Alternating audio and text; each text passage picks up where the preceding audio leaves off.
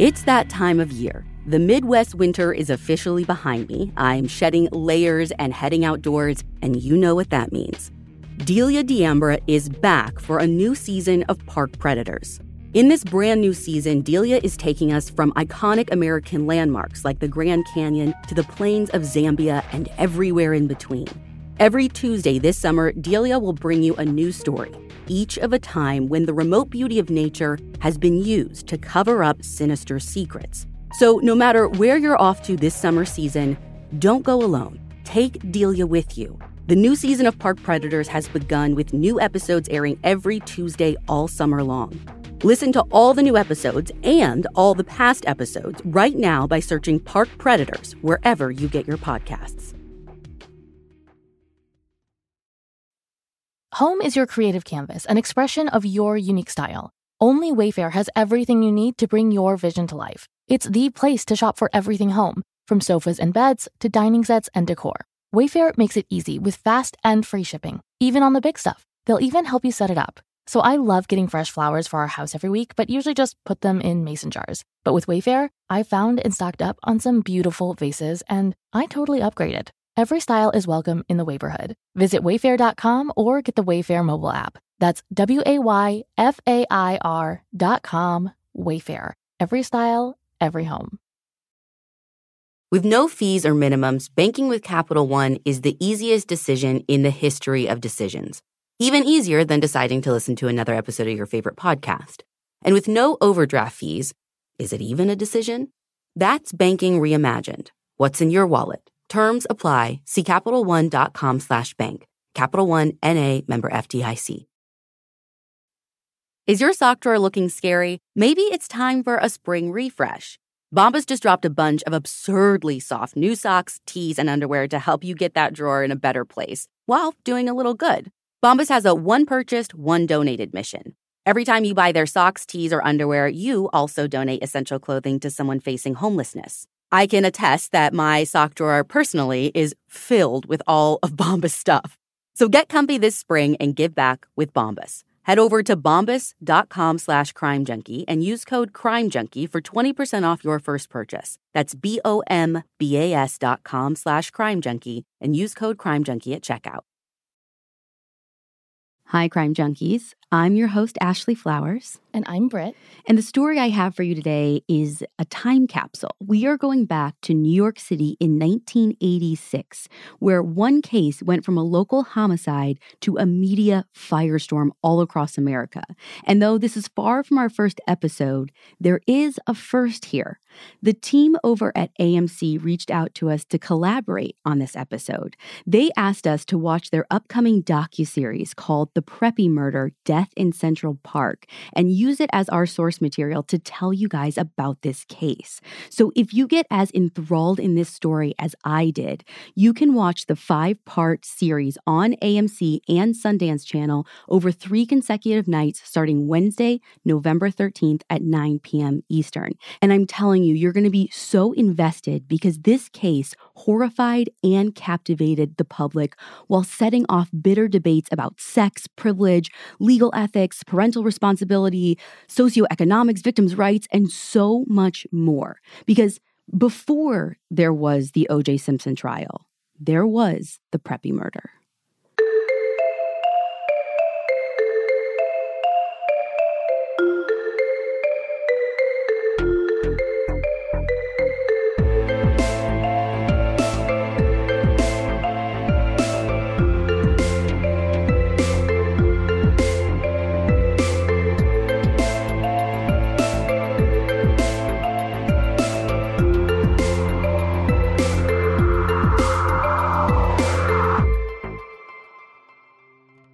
Our story begins in the early morning hours of August 26, 1986. A woman named Pat Riley is on her bike riding through Central Park on the Upper East Side in Manhattan. As she's riding along near the Metropolitan Museum of Art, something catches her eye. It looks like a young woman who's laying under a tree. Instantly, Pat knows something is wrong. She can tell just by the way the woman's body is positioned. It doesn't feel right. She's got one leg up, one arm up, and as she gets closer to the woman, she can tell that she isn't moving and all of her jewelry is missing. Horrified, Pat hurries to call police, and by 6 o'clock in the morning, the area is swarming with law enforcement. They cordon off a large area all around the body and instantly start to work on figuring out who their victim is and what happened to her. As they survey her body, they see vicious red marks around her neck and bruises on her face that are so bad one of her eyes has been swollen shut. Her blouse and her bra are pushed up over her breasts, and her skirt has been hiked up to reveal that she isn't wearing any underwear. It's a grim, grim scene, but police react accordingly. They shut down the entrances and exits, not just to the park, but to the entire city, all bridges, all tunnels, everything. By the time morning rush hour is over, the woman in the park is positively identified as 18-year-old Jennifer Levin. McGee Hickey, who was a reporter who actually covered this case and this story, said, quote, "If something happens in Central Park to a white person in the 1980s, everybody pays attention to it." And he went on to say that basically back then in the 80s, murder was basically like chalked up to only being related to gangs or crack epidemics. Like bad things happened in bad neighborhoods. And obviously, we all know that bad things happen everywhere, right, to everyone, regardless of race or religion or economic status. But this was kind of the attitude back then. And this murder was rocking the community, and especially Jennifer's close-knit community of friends. They'd never known anyone who'd been hurt like this. Stuff like this, again, didn't happen to people like them. They were young and rich and carefree, and youth often carries with it a sense of invincibility. Bad things happen to other people. Death is so far in the distant future, and there's no reason to be afraid of it. They were basically all these like private school elite kids of the Upper East Side, and they lived in these glass houses of wealth and privilege and access. Mm-hmm. Now, though Jennifer hung out with this crowd, she wasn't like these other kids in the friend group. She actually grew up in Long Island. She was Jewish. She lived in this downtown Soho apartment area rather than on the Upper East Side where they were. And her friend Peter said, quote, "Everything that was different about Jennifer is what attracted me to her," end quote. And she's really just like fresh-faced with her cute little 80s hair and just this sparkle in her eye that is amazing. Jennifer was popular. She had a lot of friends, and her best friend in 1986 is a girl named Jessica. They met back in 84 when they were both working at a clothing store, and they hit it off right away. Now, while they might have had their differences, they did have one big thing in common. They both liked to party, and like hard. Alcohol is everywhere in this community, and drugs are easy to get. Plus, everyone's parents are away a lot. Like, there's always some nice empty apartment to throw a little weekend rager and then clean up the mess before mom and dad get home. Wait, where are these kids' parents? You're telling me that they just leave their teenagers for days at a time, so by themselves. Apparently this was like super common. Like it is a far cry from the uber religious Midwest background you and I grew up in. So it's a it's a little hard for me to wrap my head around it. But I guess like these parents would go on vacation, or they'd go out to the Hamptons for the weekend or to a country house somewhere, and they would just leave their kids behind in the city with no supervision. And it's just not a big deal to them.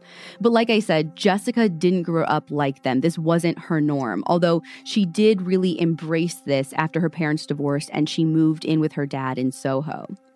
Jessica and Peter and her prep school classmates were kind of her getaway into a new scene. All of it's new and cool and like an adult, right? Like it's very grown-up thing to have all this freedom, and this whole crowd makes the most of their freedom. Now, as police start learning about this friend group, they also start piecing together where she was and who she was with the day before she was found. What they learn is that on August 25th, Jennifer is out in the Hamptons staying with her friend Peter.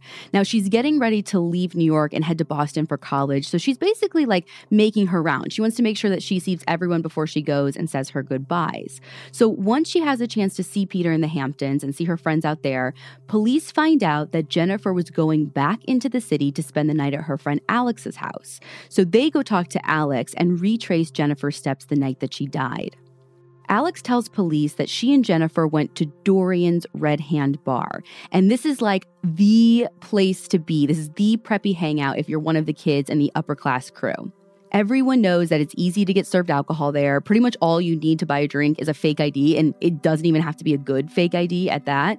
And they might not even ask for an ID at all. And it isn't just like a Dorian's thing. These kids could party almost anywhere. And we're talking like super exclusive nightclubs, like Studio 54, where there's like money and beautiful people. And again, as I'm watching this, I like cannot believe that this is like really happening. Yeah. But these kids had access to any place and anything. I mean, they're in these clubs like drinking, smoking marijuana, doing ecstasy, cocaine, pills, you name it. Again, we grew up in a completely different world, so I might just be, like, totally oblivious to this. But this doesn't feel like normal high school partying. Like, the kinds of substances you're talking about, they're, like, some really hard drugs. And the amount that these kids are partying, I feel like there could be, like, some legit substance issues. Oh, listen, and you're not wrong. And even some of the people who were in that crew can see that looking back. Like Jennifer's best friend, Jessica, said, quote, "We were having a great time, but we were not okay," end quote. So to go back to police, like, piecing together her night, Alex gives a bunch of names to the police about who all was at Dorian's that night. And police go talk to those people to get more names and start building a timeline of who was there, at what times, who left early, who stayed late, who left with who. And as they talk to more and more people, one name keeps coming up over and over and over. Robert Chambers. Robert knew Jennifer because he also knew Jennifer's best friend, Jessica. And Jessica is actually the one who introduced them back on Valentine's Day, 1986, at a mutual friend's, quote, champagne birthday party. Like, what is their life? Seriously, if this isn't a sign, again, of how rich these kids are or were and how much they party, I don't know what is. So police go over to Robert's mom's apartment to talk to him and get his story about what happened last night. As soon as he comes to the door, they see that he has scratches on his face, like fresh, deep scratches. He also has a weird hand injury, which the lead detective recognizes as being common among boxers who, like, hit wrong. Now, initially, Robert's, like, super polite, super cooperative, and he even volunteers to go to the police station so that they can talk there at the precinct. When they go to the station, they begin their formal taped interview, and police ask Robert about the scratches on his face, and he actually, like, jokes about it and lifts up his shirt to show them matching scratches on his chest. What? And he says that all of these scratches, like face and chest, are from his cat. And police are like, okay, well, then let me ask you about a specific friend of yours. When is the last time you saw Jennifer Levin? Now, Robert tells the police that, yes, I was at Dorian's. I saw her there. And the last time, though, that I saw her was, like, right outside of Dorian's. But we said goodbye, kind of went our separate ways, and I didn't see her again.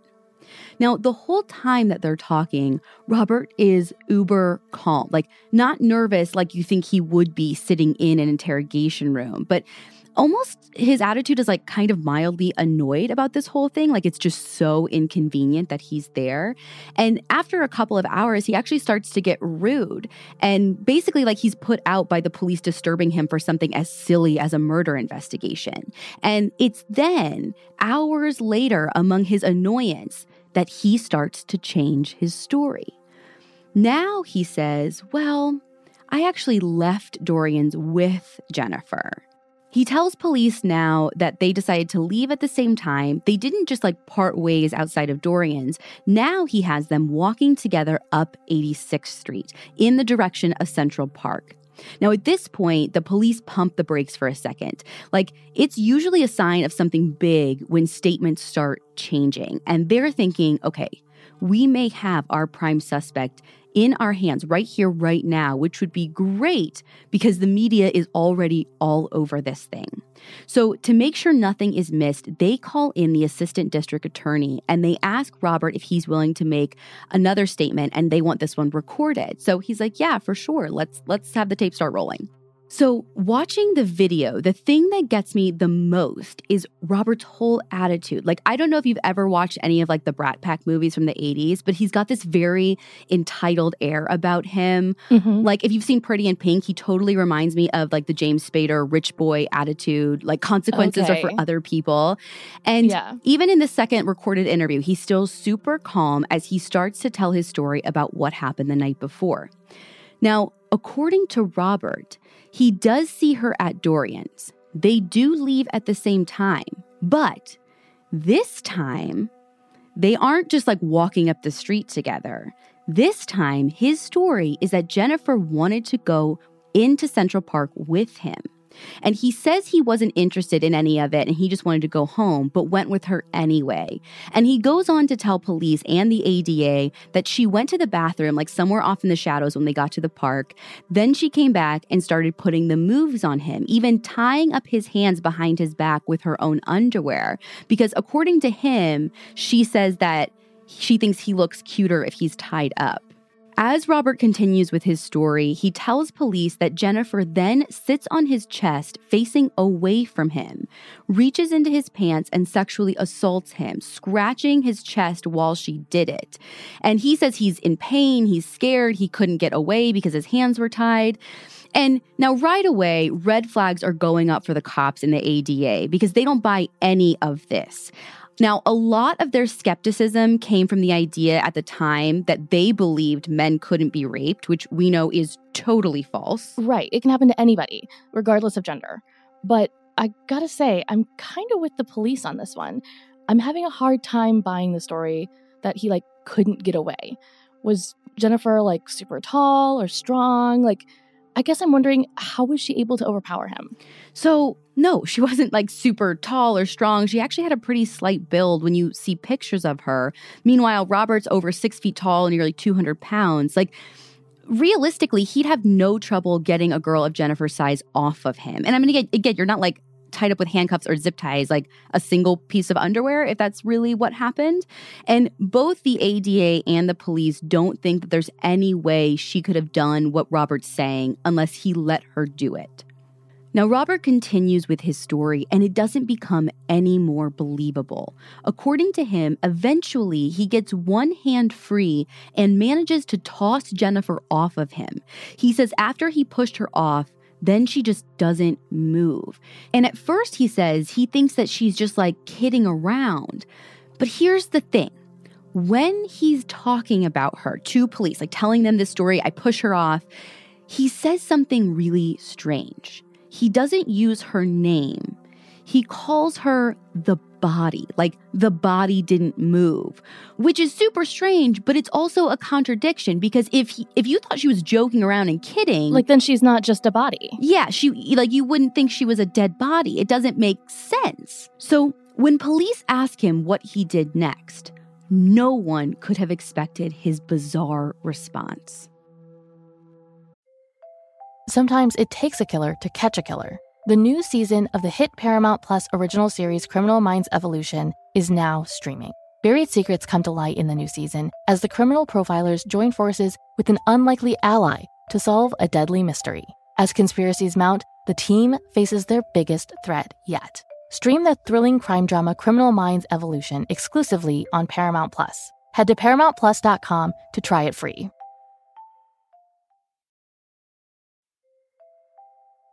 It's such a nice perk to have the flexibility to work in all sorts of places. But working on the go seamlessly requires a strong network, which is why you should check out T-Mobile. They're America's largest and fastest 5G network. Plus, they also cover more highway miles with 5G than anyone else. And that's been great for me, especially because these last few months, I've been doing a lot of on-the-ground reporting with our team, from northern Wisconsin to Utah to the middle of nowhere, Indiana. No matter where I go, I'm able to stream, make calls, or get those case-altering DMs from sources, which that's my favorite part. With T-Mobile, you'll be covered in more places with the 5G speed you need for your life on the go. Find out more at T-Mobile.com/network today. Coverage not available in some areas. Fastest based on median overall combined 5G speeds, according to analysis by Ookla of Speedtest Intelligence data Q3 2023. See 5G device coverage and access details at T-Mobile.com.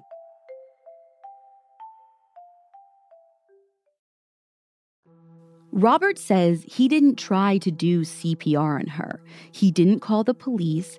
He didn't even leave the scene. He says after all of this, he just stayed in the park. Wait, what? Yeah, apparently he just hung out there in Central Park and watched police show up. And he's saying this on tape with nothing in his voice to suggest that he gets how this could sound weird. The police arrest Robert right then and there, and they're feeling really good about it. They've got a prime suspect in custody. He's on tape confessing this is a home run. It seems simple. But we know no case is ever simple. The murder of Jennifer Levin in Central Park is already a media circus. But once Robert's arrested, it gets even worse. It is front-page news all over New York City because it had all the hallmarks of a case that they knew the public would eat up. Young, wealthy, privileged, good-looking kids caught up in drugs and sex and now murder. And the thing that the media latches onto the most was the good-looking part. Over and over again, you'd see them talk about how handsome Robert was. What does his appearance have to do with any of this?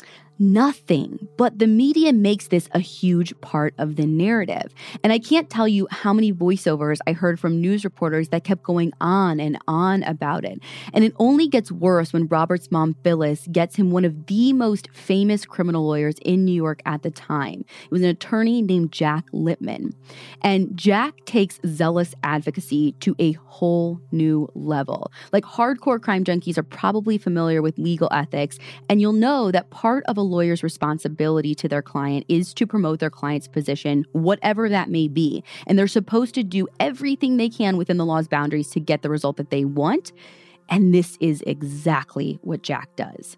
Right away, Jack sees the media bonanza around Robert, and he sees an opportunity to spin a whole new narrative about what happened the night Jennifer died. He starts a strategic and prolonged public relations campaign to paint Jennifer Levin as a promiscuous sexual deviant and basically paint Robert Chambers as the real victim here. According to Jack's narrative, Robert is this classic all-American success story. Like, he's not from a rich family, but he's working hard to get into society's upper echelons.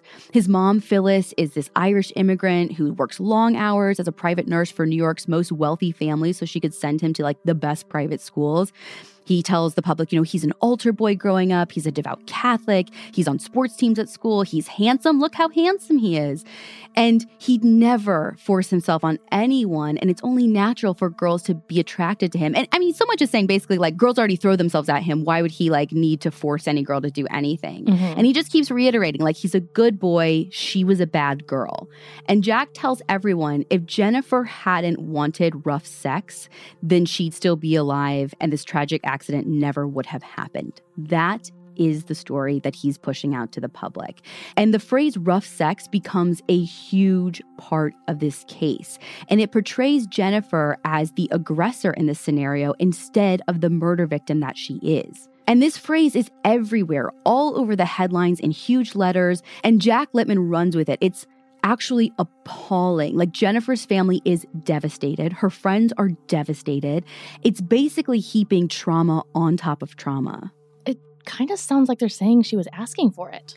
Oh, Robert's defense team is doing everything but putting it in those exact words. Like, their strategy feeds into the sexism and misogynistic double standards of the time, but it's controversial too because a lot of people are just totally disgusted by it. Like, feminist groups end up getting involved, activists start protesting, and it really does split public opinion about Jennifer and about Robert.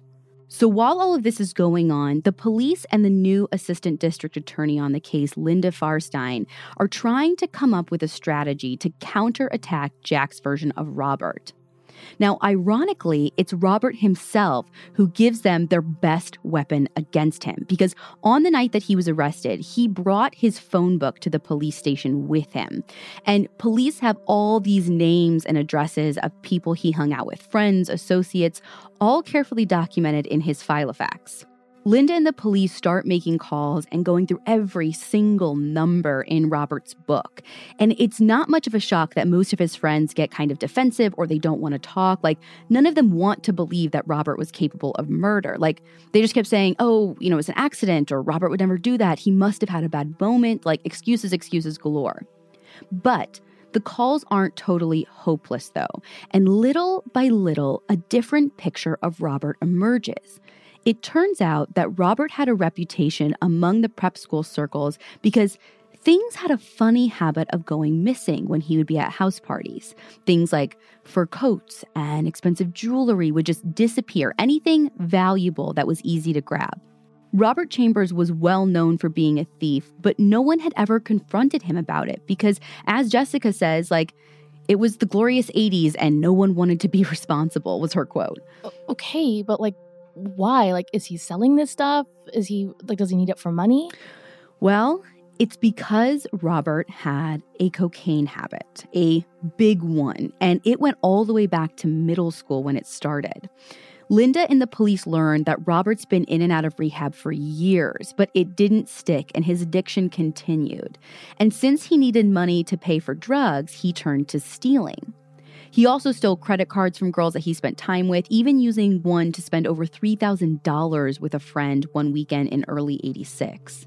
Now, all of the times this happened, like, again, people knew he was stealing, but the police were never called and Robert was never held accountable. He went to rehab again, skipped out early, and by August, he was back in New York and back at Dorian's. So by September of 1986, Robert's been in jail since his arrest, waiting for his bail hearing. Jack is still pushing hard on this whole he's a good kid from a good family with no record kind of angle.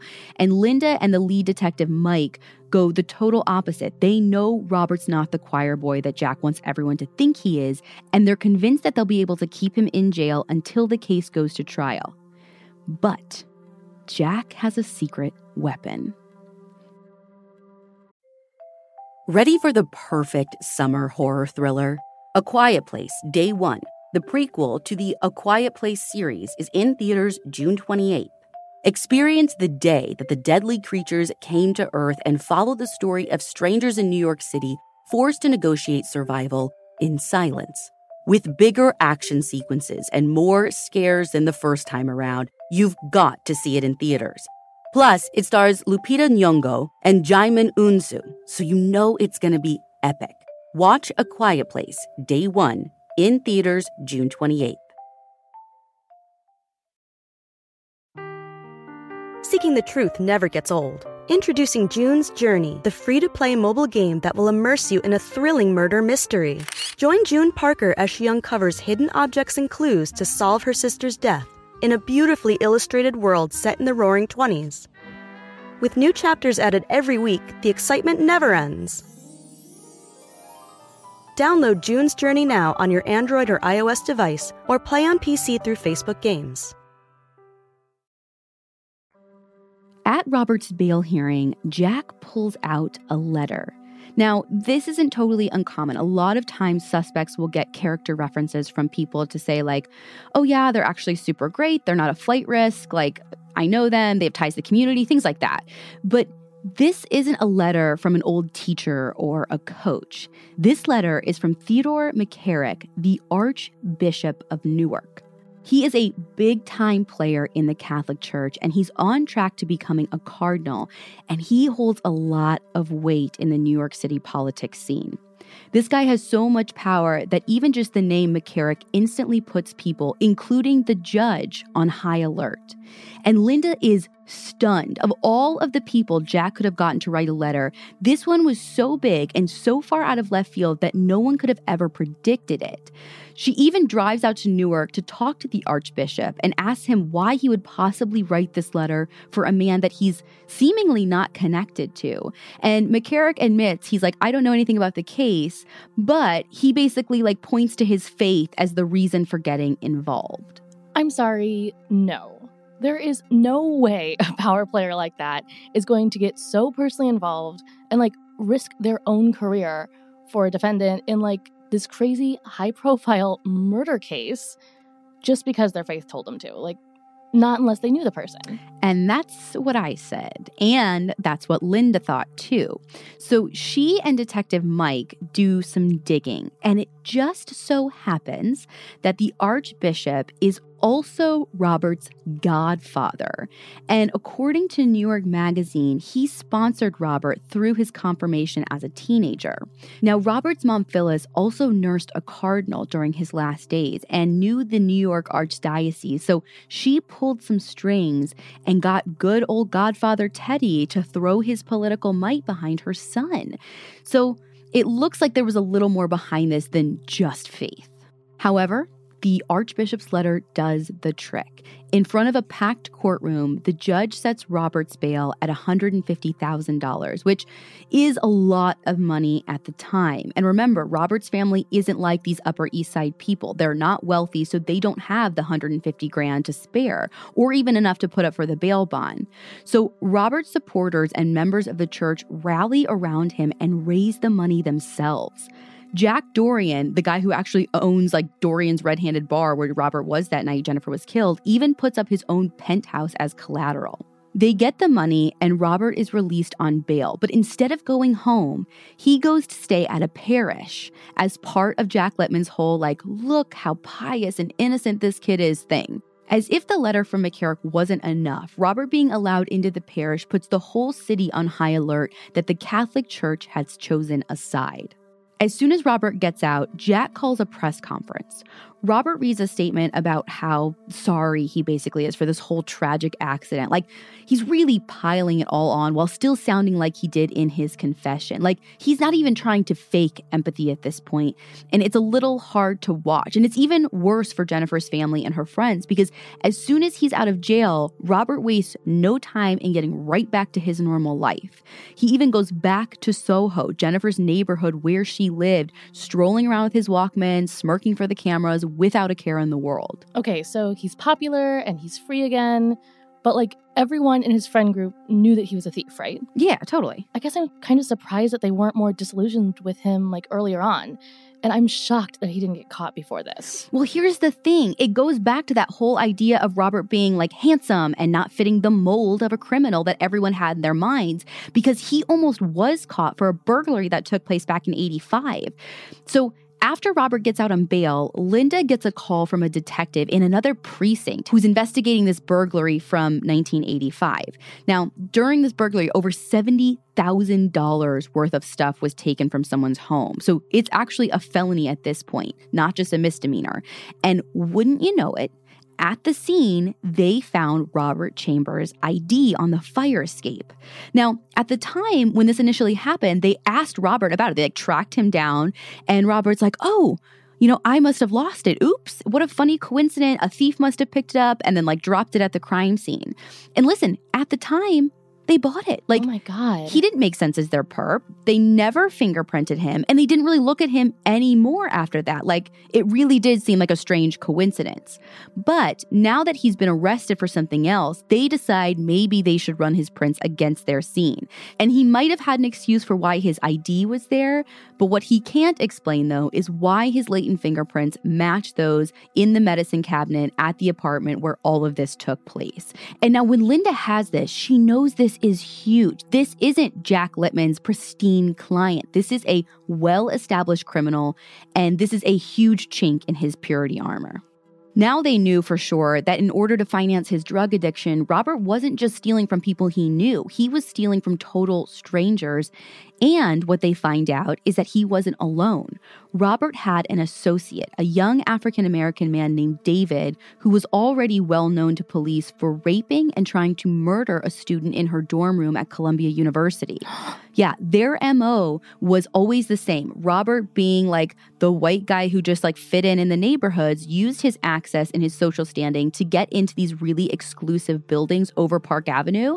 And basically, he'd walk right past the doorman, he'd go upstairs, and he'd basically start trying doors until one of them opened just to see who left their apartment unlocked. Meanwhile, David, who couldn't get past the doorman like Robert could, would stay down on the ground and wait for Robert to toss him whatever he could pick up. Like I said, that's fur coats, it's pills, it's jewelry. Wait, Jennifer's jewelry was missing, right? Yes, it was. And what was also missing was money from her purse. And so really, I think this was the first time they had some kind of real connection to what the motive might have been. Like, maybe he was trying to get money from her. Maybe she caught him. Again, there's still kind of a question mark, but clearly we're starting to see a pattern, and there's this like underlying issue that he has.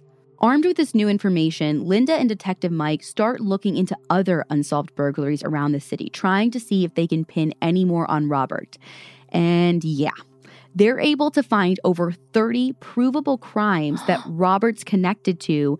And while this is happening, Robert gets formally indicted for felony burglary. Now, of course, as soon as this happened, Robert's lawyer Jack goes into PR spin mode. And this time, he gets Robert on the cover of New York Magazine. And not just a feature article, but like the full cover story. He's immaculate, like very clean cut, very preppy in his like suit and tie, looking like the 1980s American dream, like going for that full John F. Kennedy Jr. vibe. And listen, I read the entire piece, which was published back in November 10th, I think, of 86. It was written by Michael Stone, and it is a puff piece to the nth degree. It is exactly the image the defense wants to portray. Jennifer's best friend, Jessica, describes it the best, I think. She said, quote, "He was portrayed as the white symbol of beauty, power, intelligence, and money," end quote. Wow. Meanwhile, during all of the pretrial stuff, Jack's also busy trying to get a hold of Jennifer's diary because they want to use it as proof that like, oh, hey, remember how we said this girl's like a bad person for being sexually active and daring and enjoying sex with men? Like, they want to use it as proof of that. And they finally get their hands on this diary and they tell the press, aha, like we've got proof in her own words that she was like basically sex crazed. But the problem is it's total BS. What they're calling a diary is a freaking date book.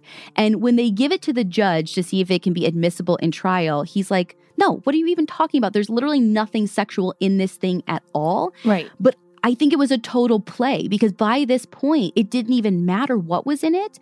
It was all a show, and the defense knew that there wasn't anything sexual, but they got enough people talking about it in the press and in the public that all of the headlines started to read sex diary right there alongside rough sex as part of the public narrative about Jennifer Levin. Mm-hmm. At this point, Robert's defense isn't even pretending that they're not engaged in victim blaming here, and it kind of backfires on them. The people who were already pissed get even more mad and more are inspired to take action. A group called the Guardian Angels gets really involved in protesting, and they accuse Jack of basically murdering Jennifer's reputation, which I think is totally fair, especially since one of Robert's other lawyers even says in the documentary, quote, "There's nothing illegitimate," end quote, about using a victim blaming as a tactic.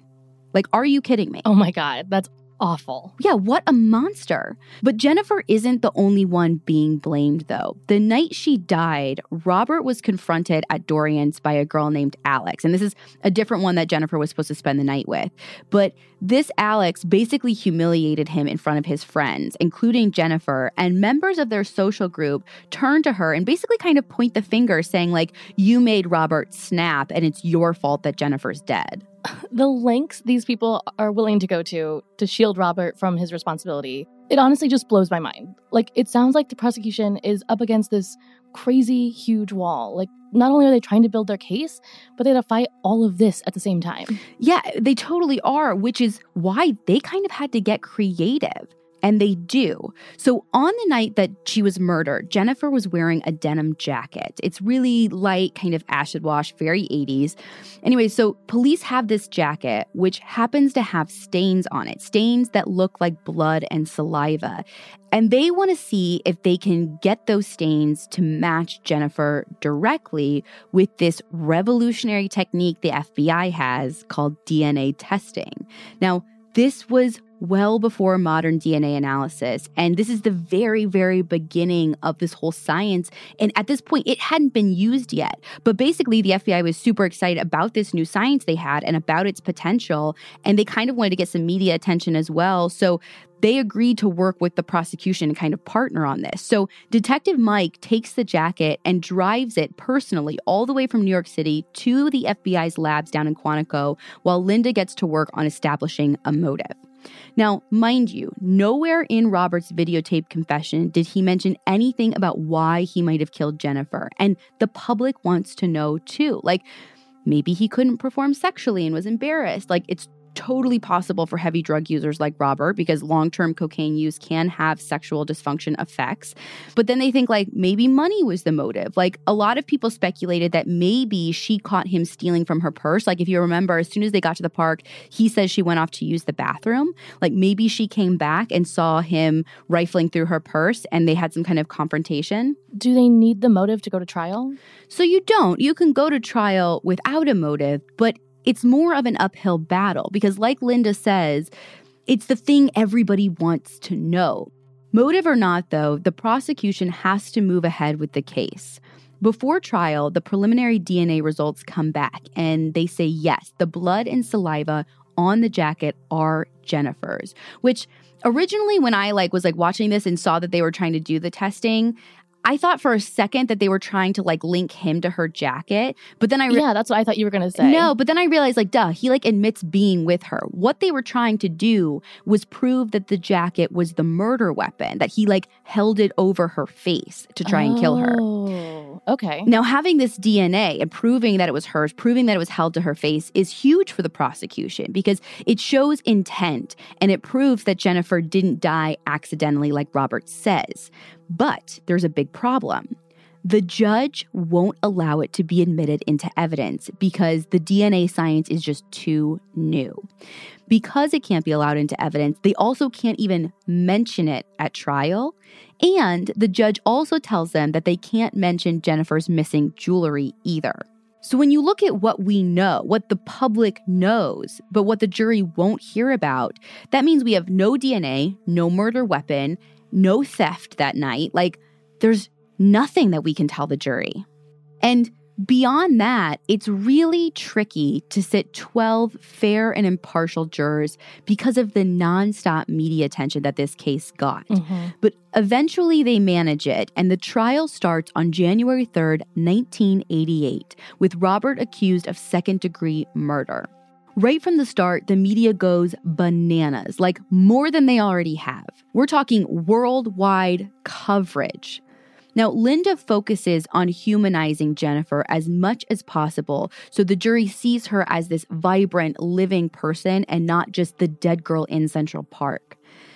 Jack, on the other hand, keeps doing what he's been doing as far as smearing Jennifer's reputation, except now the case isn't just about rough sex gone wrong. He also brings the police force into it and says that basically they're an amateur-level police force who totally ruined the scene and botched the investigation. All of this is incredibly difficult for Jennifer's friends and family to watch.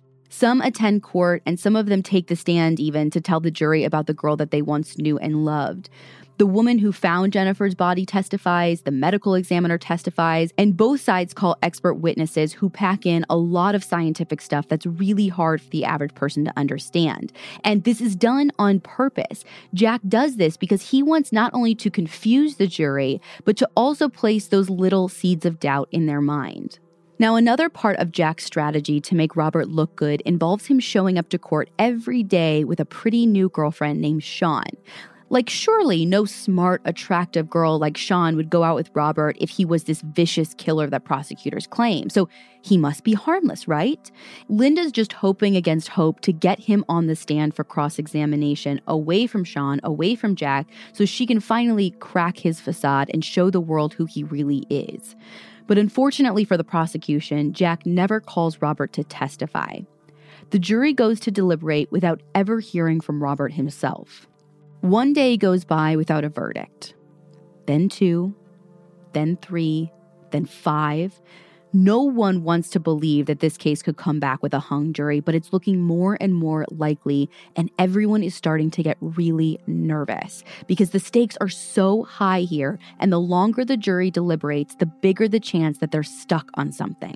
They're under a huge amount of pressure to deliver a verdict, and even the jurors themselves start to crack with all this tension. Fights are breaking out in the jury room. One of the jurors even fakes a heart attack to get excused. Like, there's no doubt that Robert killed Jennifer Levin. I mean, he admits it, but he says it's an accident. The jury is stuck on his intent. Did he mean to kill her?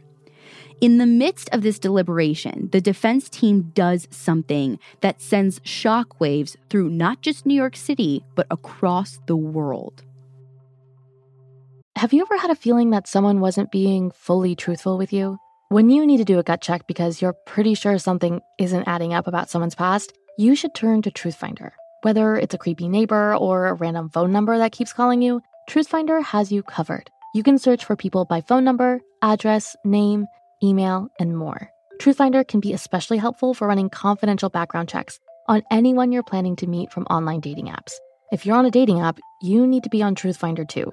Truthfinder helps you identify potential threats so you can avoid them and protect yourself. Millions of people use Truthfinder to find out about people in their communities. If you've got questions about someone, you need to try Truthfinder. And if you're me, you always have questions about people. Truthfinder has helped me access useful, helpful information about the people I'm in contact with that are all my family, especially my kids. Truthfinder has made it simple to be cautious about the people we surround ourselves with. And the peace of mind it's given me is so incredible. Go to truthfinder.com/crimejunkie for a special Crime Junkie offer. That's truthfinder.com/crimejunkie to access your special offer today. This show is sponsored by BetterHelp. This year has already flown by, and there have been so many changes for me at the business that I'm actually really, really proud of. But I am still trying to find a way to prioritize my mental health and my self-care time. So, I have some goals around what I want my work-life balance to look like before the year is up. And I encourage everyone to just kind of pause for a minute, celebrate your wins, but also think about the adjustments you can make for the rest of the year. Therapy is a really good resource that can help you take stock of your progress and set achievable goals for the next 6 months. So if you're thinking of starting therapy, give BetterHelp a try. It's entirely online, designed to be convenient, flexible, and suited to your schedule. Just fill out a brief questionnaire to get matched with a licensed therapist and switch therapists at any time for no additional charge. Take a moment. Visit betterhelp.com/crimejunkie today to get 10% off your first month. That's betterhelp, HELP.com/crimejunkie. On day 9, Robert's defense makes a call to the prosecutor's office. They suggest a plea deal. Instead of second-degree murder, which requires intent, they offer up manslaughter, which doesn't. After consulting with the Levin family and delivering the heartbreaking news, Linda accepts. Wait, that's it? Mm-hmm. Like, after all that, manslaughter. Mm-hmm. Did the jury see the same pictures we did? Like, the horrific bruises on Jennifer's neck and how badly she'd been beaten? Like, all that, and they can't agree on intent. Like, how do you not see that? I know. And truly, that's exactly how Jennifer's friends and family feel. Like, basically, they've been cheated. Jennifer's mom, Ellen, who only agreed to this deal in order to avoid the trauma of a second trial, was horrified by this. Robert is sentenced to just 5 to 15 years in prison. Oh, my God. Even if he serves the maximum, is 15 years fair payment for a life? And everyone agrees, absolutely not. Oh my God, no. Like, does the media at least leave them alone now?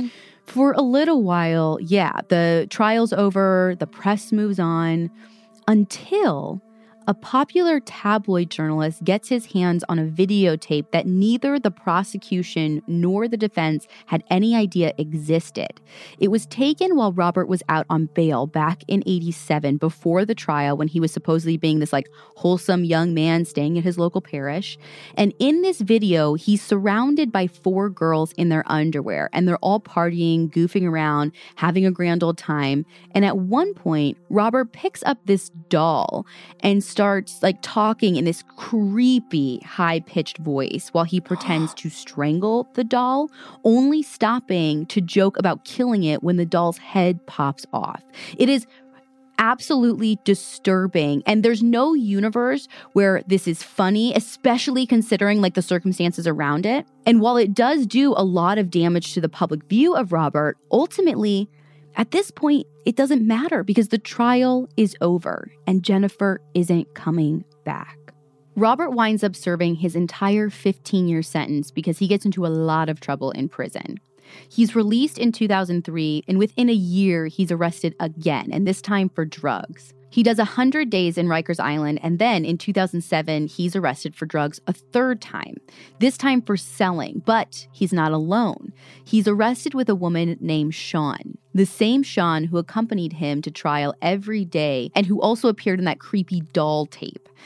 Now, this time, Robert is sentenced to 19 years in prison, which is great. Like, this guy deserves to be away forever, but it's a little bit crazy to me that he goes away longer for this drug charges than he ever did for the murder of Jennifer Levin. Yeah. He's currently incarcerated at the Sullivan Maximum Security Correctional Facility in New York State and is scheduled for release in 2024 when he'll be 58 years old. Now, there's still one final twist, though. Brett, you remember Robert's godfather? Yeah, the Archbishop, right? Right. So in 2018, Theodore McCarrick, now Cardinal McCarrick, resigns after being accused of sexually abusing not only adult male seminarians, but also of sexually abusing children, in particular altar boys. Oh my God. Now, NBC News did a huge story about his resignation, and a lot of other outlets covered it because McCarrick is one of the highest-ranking church leaders in the United States to be removed in connection with the Catholic Church's ongoing sexual abuse scandal.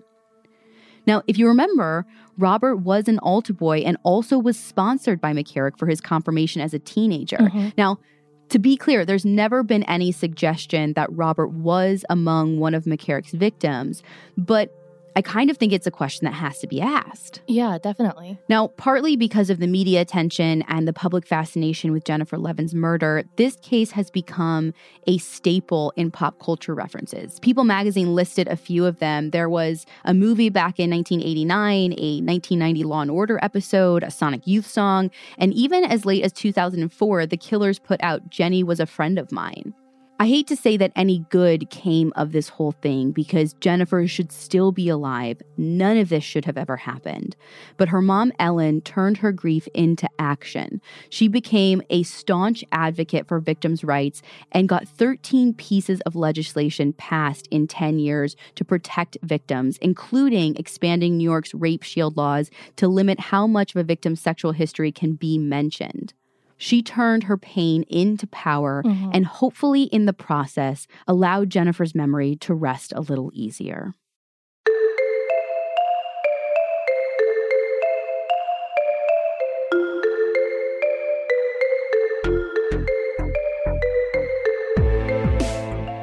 Thank you so much to the team at AMC for reaching out and asking us to cover this case. Their reporting was immensely helpful. And you guys, the docuseries is legit amazing. So make sure you check that out. It's a 5-part series that will be airing on AMC and the Sundance Channel over 3 consecutive nights starting Wednesday, November 13th, 2019 at 9 p.m. Eastern.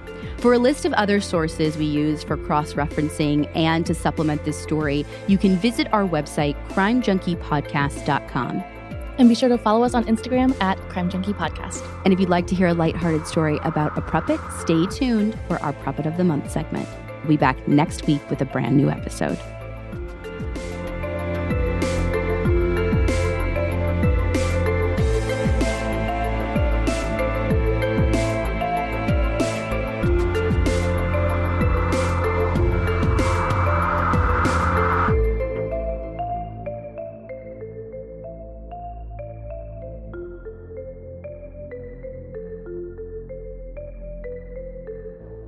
Crime Junkie is an Audio Chuck production. So what do you think, Chuck? Do you approve?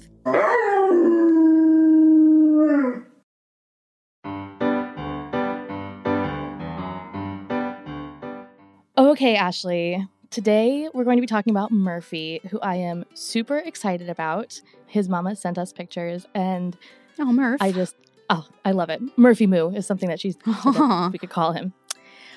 Disclaimer, when she wrote me, She disclosed that she did have a couple of glasses of wine when she wrote this. So she was feeling pretty emotional about Murphy as she was writing.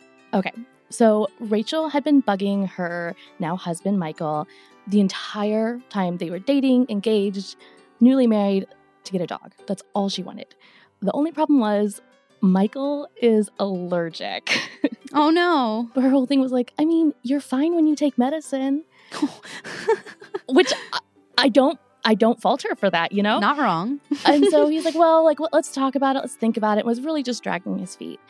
Then one day he had to go on a work trip to the Dominican Republic. Oh, my goodness. And Rachel's sitting at home in South Carolina, and she goes, I'm going to go to that Facebook page that has puppies on it, which don't we all? Yeah.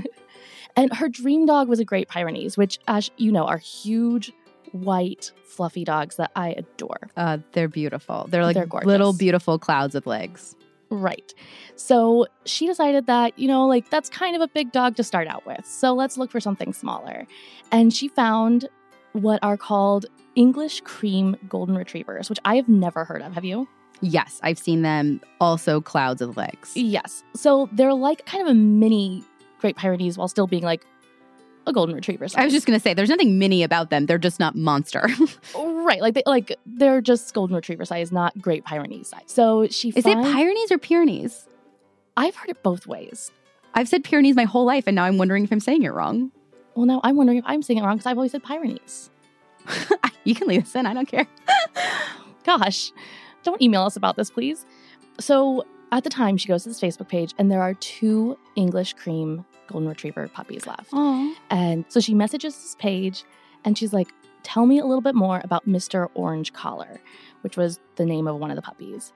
And they said, you know what? He's the most laid back puppy of the bunch. Of course he is. Right then and there, she was like, sign me up. She said she loves being active, but she also wants a dog who's down for some cuddles, which same. She drove 4 hours one way to pick up Murphy. It was snowing and the roads were terrible, but she was not going to let the weather get in the way of her getting her pup.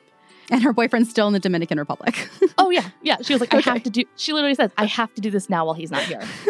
So it was love at first sight. Mr. Orange Collar, now Murphy, was the cutest, smallest, puffiest little ball of white fluff. It was, love at first sight. That's perfect. And she took a picture and sent it to her husband, Michael. And luckily, he was just as excited as she was. Yes. It's been almost 2 years since they first got Murphy. He brings so much laughter and joy and cuddles into their house. And he has a signature trick, which is what sold me on him being Preppet of the Month this month. Are you ready? Yes. He balances things on his head. Oh. It is so cute. So it kind of started out as a joke. She took off her shoes one day and just like plopped one on his head. Just because what else are you going to do with a dog, you know? And to their complete surprise, Murphy froze, stood stock still, and left the shoe on his head. Aww. And so they started kind of like expanding it to other things. He has done an egg, a baseball, a strip of bacon, treats, like real trickster. Yeah, anything you can put on his head, he's going to hold it there. And Rachel said that they are trying to work their way up to a glass of red wine on white carpet. No, girl. Don't waste the wine. Nothing's worth it. Ash, I just sent you a couple pictures of Murphy balancing things on his head, and he is truly the goodest boy. Oh my, we're putting these up on the website. You guys, we have a blog just for our Preppet stories. You have to see Mr. Murph. Yeah, I posing with this like solo cup and this like egg. He's the cutest. I love him. He's also a certified emotional support animal. Of course he is. Traveled, even flown to 5 different states. And is, just the sweetest, goodest boy. And they're currently in the process of getting him trained to work in hospitals and retirement homes just so they can share Murphy's love with everyone else. And Rachel wanted everyone to know that her husband's allergies are just fine. So, lesson to everyone, if you have allergies, sounds like it's a lie. And I want to kiss Murph's teethers. Oh, I just love his multiverse. I love all of his fluff, too. So, keeping with a big dog theme and West Virginia, I found a dog named Thatcher, who is available for adoption at Animal Friends of North Central West Virginia right now. I'm going to send you a picture of him, and he'll be posted on our website, too. This is Thatcher. He is about 4 or 5 years old. He's a hound mix and is about 65 or 70 pounds. But don't let that fool you. He is a fun-loving, handsome, really adorable guy who believes he's a small dog. He's small got dog at heart. Sideways, I love it. Floppy ears are the cutest. Oh, and his little cheekers. Mm. I know, like, leave that little neck fur that falls over their collar. It's my favorite. He loves kids and is great with other dogs. He's kind of big and excited, so cats aren't always the biggest fan of him, but he is looking for a forever family. You guys, hurry up, because we're like 3 for 3. Every time we featured a dog, they have gotten adopted like almost right away, to the point where we have to like put another dog on the site that same Monday. Yeah. So go check Thatcher out. Go check out Mr. Murph and give your puppets a kiss for us.